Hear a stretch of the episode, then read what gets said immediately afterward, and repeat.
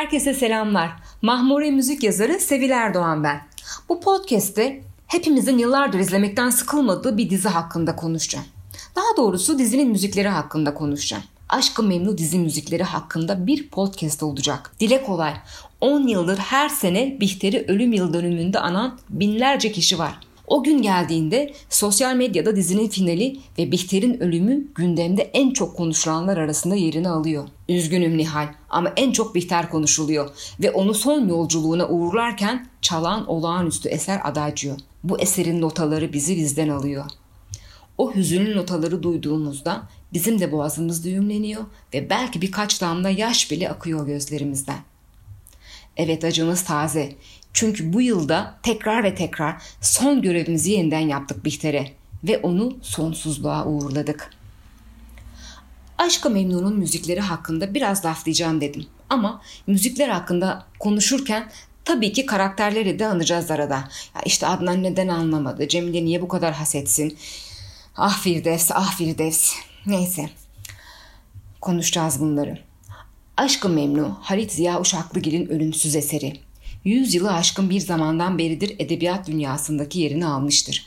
Ve işte gel zaman git zaman 2000'li yıllara geldiğimizde Aşkı Memnu hayatımıza iz bırakan bir dizi olarak girdi. Giriş o giriş. Dizi bir edebiyat eseri uyarlamasıydı ve artık bir Aşkı Memnu gerçeğimiz var.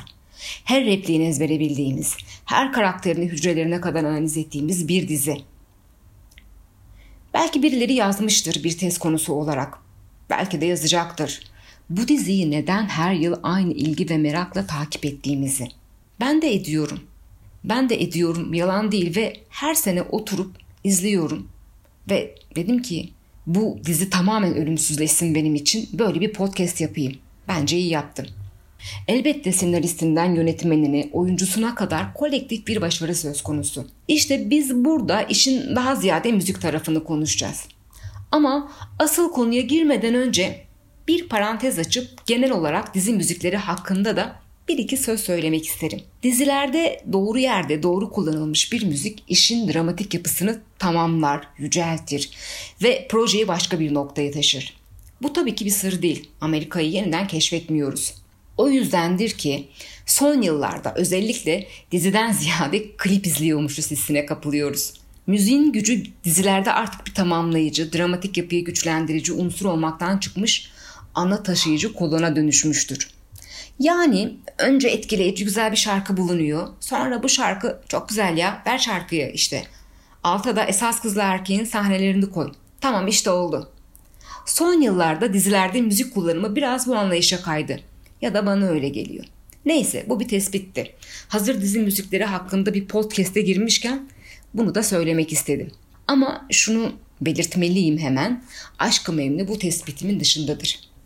Aşkı Memnu dizi sektöründe çıtayı başka bir yere taşımış ve arkasından gelen birçok işin referans noktası olmuştur. 10 yıl geçmesine rağmen her yıl yayınlanan tekrarlarında reytinglerdeki sarsılmaz başarısı bunun en büyük kanıtıdır. Ve parantezi burada kapıyorum çünkü ana konumuz bu değil. Ana konumuz Aşkı Memnu'da müziğin ne kadar doğru ve etkili kullanıldığıdır. Dizinin müzikleri Toygar Işıklı'ya ait. Kendisinin ismi rating rekorları kıran birçok işte karşımıza çıktı ve çıkmaya devam ediyor. Bizlere bu şahane eserleri hediye ettiği için kendisine ayrıca teşekkür eder ve kendisini alkışlarız. Dizinin jenerik müziğiyle başlayalım. Jenerik müziği bir efsaneydi. Bir efsanedir. Ve normalde bir diziyi izlerken atlamayı tercih ettiğimiz introyu bile Aşk-ı Memnu'da kendimizi müziğe kaptırarak her hafta izledik. İşte sevgili dinleyiciler, bunda jenerik müziğinin payı çok büyüktür. Ve Toygar Işıklı'yı bir kez daha alkışlıyorum. Şimdi gelelim diğer müziklere. Hepimizin aklına Aşk-ı Memnu müziği deyince hemen bir günah gibi şarkısı gelir. Bir günah gibi Ajda Pekkan tarafından e, 1983 Süperstar albümünde söylenmiştir. Dizi versiyonu içinde Toygar Işıklı ve Ajda Pekkan şarkıyı birlikte yeniden yorumladılar. Şarkıyı dinlerken adeta Behlül ve Bihter'in birbirlerine olan duygu ve düşüncelerini öğreniriz. Birbirlerine ithaf etmişler gibidir bu şarkıyı. Bu şarkı çalarken giren sahneyi çok iyi biliyorsunuz. Hemen gözünüzde canlansın.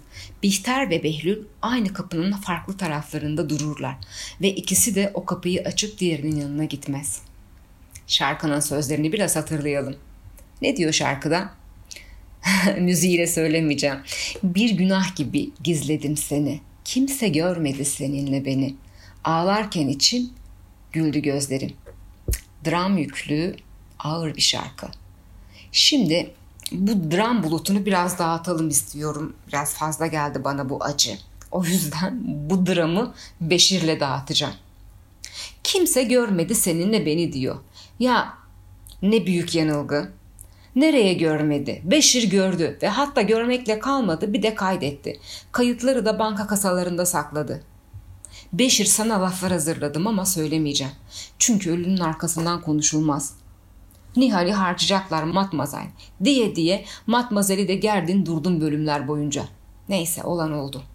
Evet bir günah gibi artık bu şarkıyı nerede ne zaman duysam hep aşkı memnu gelecek aklıma. Ve yine bir diğer diziyle özdeşleşen eser de Bihter'in cenazesinde çalan Adagio. Bu eser, bu büyük ölümsüz eserdir. Bestecisi Tommaso Albinoni. Adagio barok dönemi eserlerinden ve bu eserin de uzun ve hüzünlü bir hikayesi var. Meraklısı araştırdığında eserin hikayesinin detaylarına ulaşabilir. Ama kısaca bir bilgi verecek olursam eserin notalarına savaş kalıntıları arasında ulaşılmıştır ve bir müzikolog tarafından son haline getirilmiştir. İşte Bihter'i son yolculuğuna uğurlarken seçilen bu barok dönemi eseri de tesadüf olamaz. Aşkı Memnu Müzikleri podcastinde diziyi daha da etkileyici yapan bir iki eser üzerinde biraz lafladım. Dizideki karakterler üzerine bıraksalar sabaha kadar konuşabilirim. Yani Adnan hakkında, Matmazel hakkında, Firdevs Yöreoğlu hakkında, Bülent hakkında, Cemile hakkında, bütün mutfak tayfası. Ee, hepsi ayrı bir dünya ve hikayeye sahip. Ama bu mümkün değil tabii ki. Sevil kaçar ama Sevil kaçmadan önce şunu söylemek ister.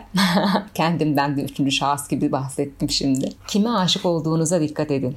Bir sonraki podcast'te görüşmek üzere. Sevgiler.